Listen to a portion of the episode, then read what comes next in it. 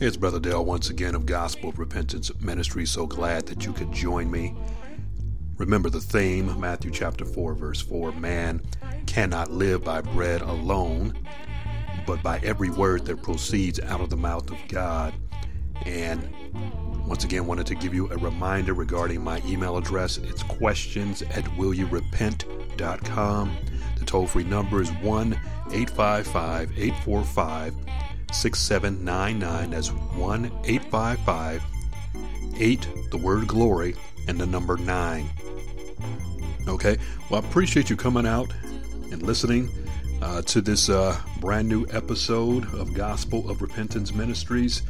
We are, I guess, back again in the summer series. Wow, that was quick from just uh, last year.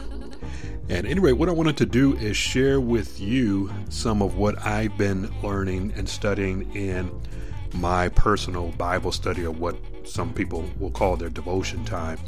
And I am currently reading the book of Jeremiah. And if you know anything about Jeremiah, uh, he had a um, he had a nickname, and his nickname was the Weeping Prophet.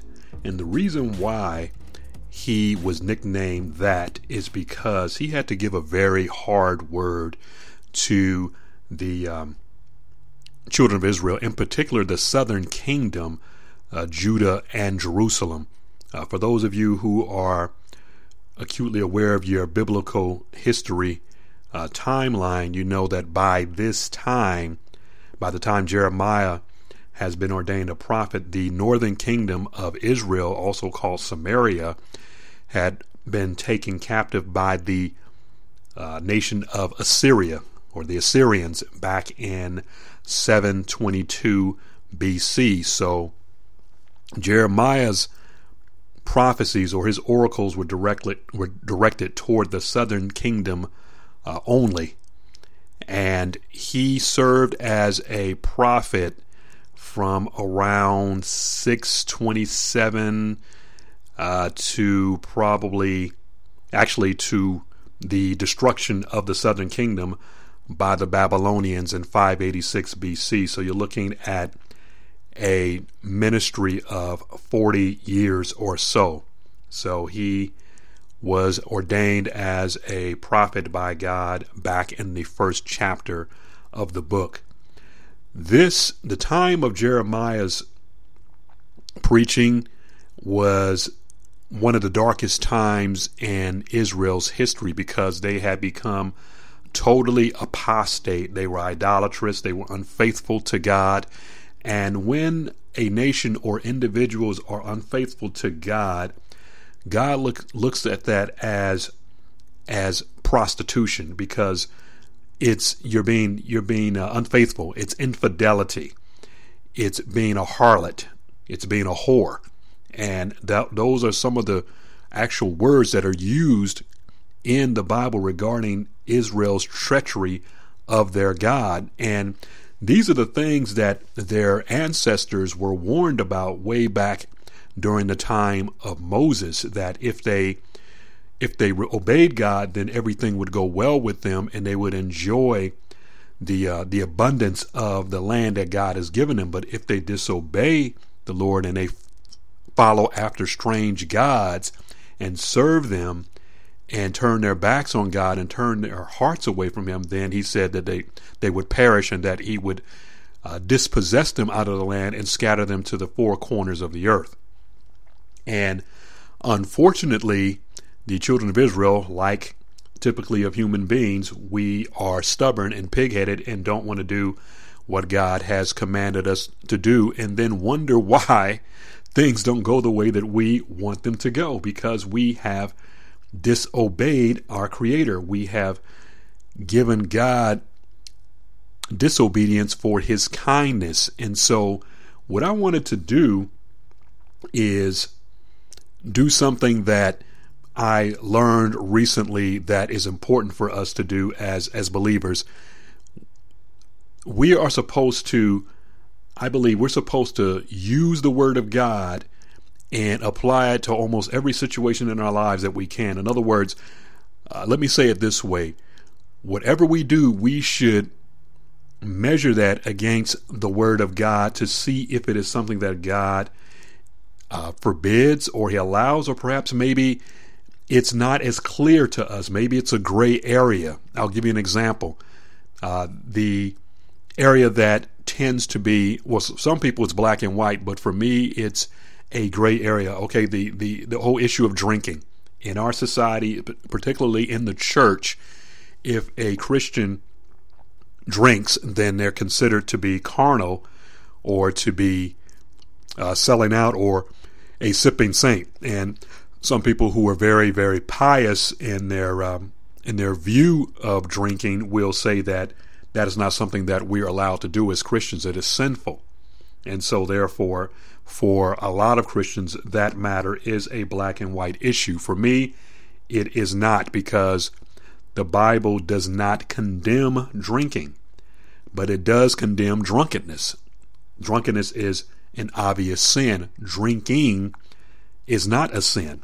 You cannot find anywhere in Scripture where it says to drink is to sin, but because drinking can lead to drunkenness, it is advisable to either not drink at all or to be very moderate in one's drinking. And also, it's important to not give an offense to your weaker brother or sister in regards to the liberties that we have in Christ. You follow me? I don't I'm not going to go into that into this episode, but that is um, I wanted to bring that matter up because it is an issue that we need to measure up against the word of God. You follow me?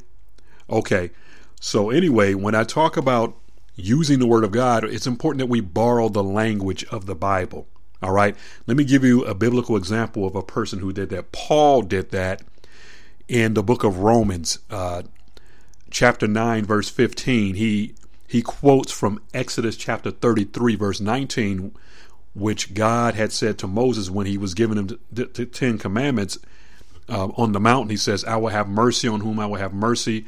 I will have compassion on whom I will have compassion. Now, Paul borrowed that language because the the verses there fit the discussion in which he was talking about in the book of Romans, chapter 9, verse 15. He's talking about the whole issue of uh, sovereign election and predestination regarding Jacob and Esau. And so he borrows from the Old Testament and inserts that verse into his discussion. So that's what I mean by borrowing the language of the Bible it's important that we do that too. And so, what I wanted to do in the next few minutes is I wanted to share with you some of the things that I've been learning in the book of Jeremiah, one of the um, prophets of the Old Testament that, like I said, prophesied from the late 7th century to the early 6th century BC. So, a very long time ago. And what I want to do is talk about some of the things that he discusses regarding the evil and the rebellion of of the children of Israel and see, and and apply that to our lives today. I think not only as individuals, but I think it's important to apply that in light of what's going on in our country here in the United States and how we as a nation have been unfaithful to God and continue to be unfaithful. And so, if God punished his chosen people way back then, then how much more should we fear the fact that the Lord can also punish us as a nation because of our unfaithfulness to God? People that are prostituting uh, their lives before the Lord, those they're they're whoring after other idols. They're worshiping false gods, whether it be money, whether it be fame, whether it be success, whether it be other people, whether it be leisure, or whatever the case may be. There are modern gods, modern false deities that we today also worship. And we need to be aware of that. We need to be cognizant of that because God could decide to put our lights out. He can do that. God can do whatever He wants to do. You can read that just from uh, Psalm 115. It says, Our God is in the heavens and he does whatever he pleases. So, what I want to do real quick is I want to look at a few passages of scripture, and I'm certain that the ones that I read, uh, we can take heart to either individually or collectively as a nation. I mean, we can look at our leaders and see what they're doing wrong, but also we can take a, a retrospective look within ourselves, look in the mirror, because that's what the Word of God is. The Word of God is a mirror, and when we don't measure up to that mirror, i.e., the Word of God, then we have to make some adjustments. That's why we look in the mirror to see what we need to do, whether we need to brush our teeth, whether we need to wash our face, whether we need to uh, clean out our ears, whether we need to uh, fix our hair, or whatever the case may be, so that we can look the way we're supposed to look. We can look our best. And that's what the Word of God is compelling us to do to fix up the things that are wrong so that we can look and act our best. Amen. So, this is what I want to do right now. I'm going to read some passages of scripture in Jeremiah that I've recently have been reading, and I want to share them with you. So, we're going to start with Jeremiah in the fourth chapter, okay? Jeremiah chapter 4. And the first verse I want to take a look at is verse 18. All right? Jeremiah, Jeremiah chapter 4, verse 18. This is him speaking. Says, When I would comfort myself against sorrow, my heart is faint in me. And that is the incorrect one. So I apologize. We're going to straighten that out. That's not the one that I wanted. And like I said, Jeremiah chapter 4. So I'm going to uh, get it together. And let's try it again. Or it says, Your ways and your doings have procured these things unto you. This is your wickedness, because it is bitter, because it reached unto thine heart. And then verse 27 says this it says, um, For thus says the Lord, the whole land shall be desolate, yet will I make when I will not make a full end. Now once again he's talking to the children of Israel and what's happening is that they're going to be invaded by the Babylonians. Everybody's heard about the Babylonians and King Nebuchadnezzar. The the invasion is impending, but it's but it's going to happen because of the unfaithfulness of the children of Israel. So what I want to do is go to the next chapter. We're going to go to chapter five, and I want to look at another verse. It says, Nevertheless, in those days, said the Lord, I will not make a full end with you. So, the reason why the prophet says this is because God is going to wipe them out, but he's not going to totally wipe them out. And the question is why? Because God is merciful and because God made a promise way back to their ancestor Abraham that they would always dwell in that land even though he's going to temporarily dispossess them from the land because of their wickedness. They have defiled the land with their with their sacrifices, with their adulteries, with their fornications, with their unfaithfulness to God. They have defiled God's land. And so God needs to cleanse that land, but in order for him to do that, he has to remove the people because they're the ones that's that's that's defiling the land. You follow me? Okay, so let me go ahead and read another a verse of scripture in Jeremiah. We're going to go now to chapter 7. And nope, I'm not there yet. Chapter 7, I got it. We're going to go to verse, I'm going to read verse 16 says, Therefore, pray not for this people. Listen to this. This is this is incredible. This is God commanding the prophet Jeremiah. He's telling him, Do not pray for this people, neither lift up a cry nor prayer for them, neither make intercessions to me, for I will not hear you. They have, they're so far gone, they're so decadent, they're so apostate that God commands the prophet not to even pray for the people. At this point in their lives, they're incorrigible, means they're they're beyond hope, because God has already determined that He's going to judge them, and the way He's going to judge them, and He's going to He's going to have to wipe them out. He's going to have to uh, cause them to go away into captivity by the Babylonian nation, a nation more wicked than themselves. So it lets you know how dark of a time this was in Israel's history. This was indeed the Dark Ages, and this is Jeremiah's lamentation, and I guess this pun intended because Jeremiah also wrote, wrote the book of Lamentations, which is the book that follows the book of Jeremiah. He wrote both books, and of course, Lamentation deals more or less with the eulogy of the fallen city. So, once again, that's Jeremiah chapter 7, verse 16. And then we're going to go to chapter 28. But thou shalt say unto them, This is a nation that obeyeth not the voice of the Lord their God, nor receives correction. Truth is perished. Listen to that. Truth is perished and is cut off from their mouth.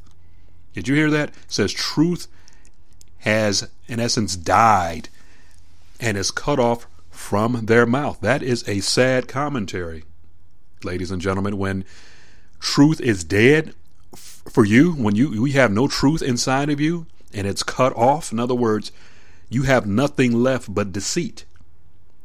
You're in a bad way. You're in the worst way that you could possibly be in. It's not that truth is not available, is that for you, truth has died because you refuse to embrace the truth. You, you refuse to obey the truth. Now, does this sound like the United States to you? Or does it sound like your individual life? I mean, this is an opportunity if you are a person that has rejected truth continually and you've decided that you don't want to hear it, that means truth for you has died. And if your life is spiraling out of control and things are going wrong, could it be that perhaps you're in rebellion against the God of your salvation, your creator, the one who loves you, the one that wants you to uh, enjoy a good life here on earth by serving Him and by serving others. If you're out of pocket, if you're in sin, if you're in rebellion, and truth has died and is cut off from you, is that God's fault or is it yours? Think about it. This is a wake up call. This is a wake up message, not just for you, but for me as well. So, once again, we're borrowing the language. Even though God spoke this through the prophet Jeremiah some 2,600 years ago, it is very relevant to us today, uh, June the 27th, 2018. It's very relevant. It is very right now type of language that we should take heed to. So that's what makes the the Word of God so wonderful. Even though it was written way back in antiquity, it is so fresh and in so and it's so right now. It was like it was written in today's headlines. You follow what I'm saying? So that is the penetrating, um, unadulterated truth of the Word of God. It it talks to us right now, even though it was written uh, so many centuries ago. But it penetrates and it transcends uh, times and um, and and seasons and cultures, and it hits us right between the eyes right now. That is a very, very powerful and a very sobering verse to me. I don't know about you, but for the Lord to say that truth is perished and is cut off from their mouth, that is um, that's a sad commentary. If that is where you're at, and I hope to God that is not. But if it is where you're at currently, you can repent you can amend your ways. You can you can stop what you're doing that's wrong and and get on your knees, your hands and knees, and and pray to God for forgiveness of your sins. And if you're sincere and if you're honest and if you're true, God will restore you. Now, this is for those of you perhaps who, who know the Lord, perhaps, but, but you're in a backslidden state. You're in rebellion. Now, for those of you who don't know the Lord at all and you're listening to this message, the first thing that you need to do is repent of your sins. You need to trust the Lord Jesus Christ for your soul's salvation. You have to believe in what he did on Calvary's cross for sin so that you can have your sins uh, taken away, washed away. You follow? You follow what I'm saying? And that would be a wonderful thing. And that and that is the only way that you're going to obtain salvation anyway.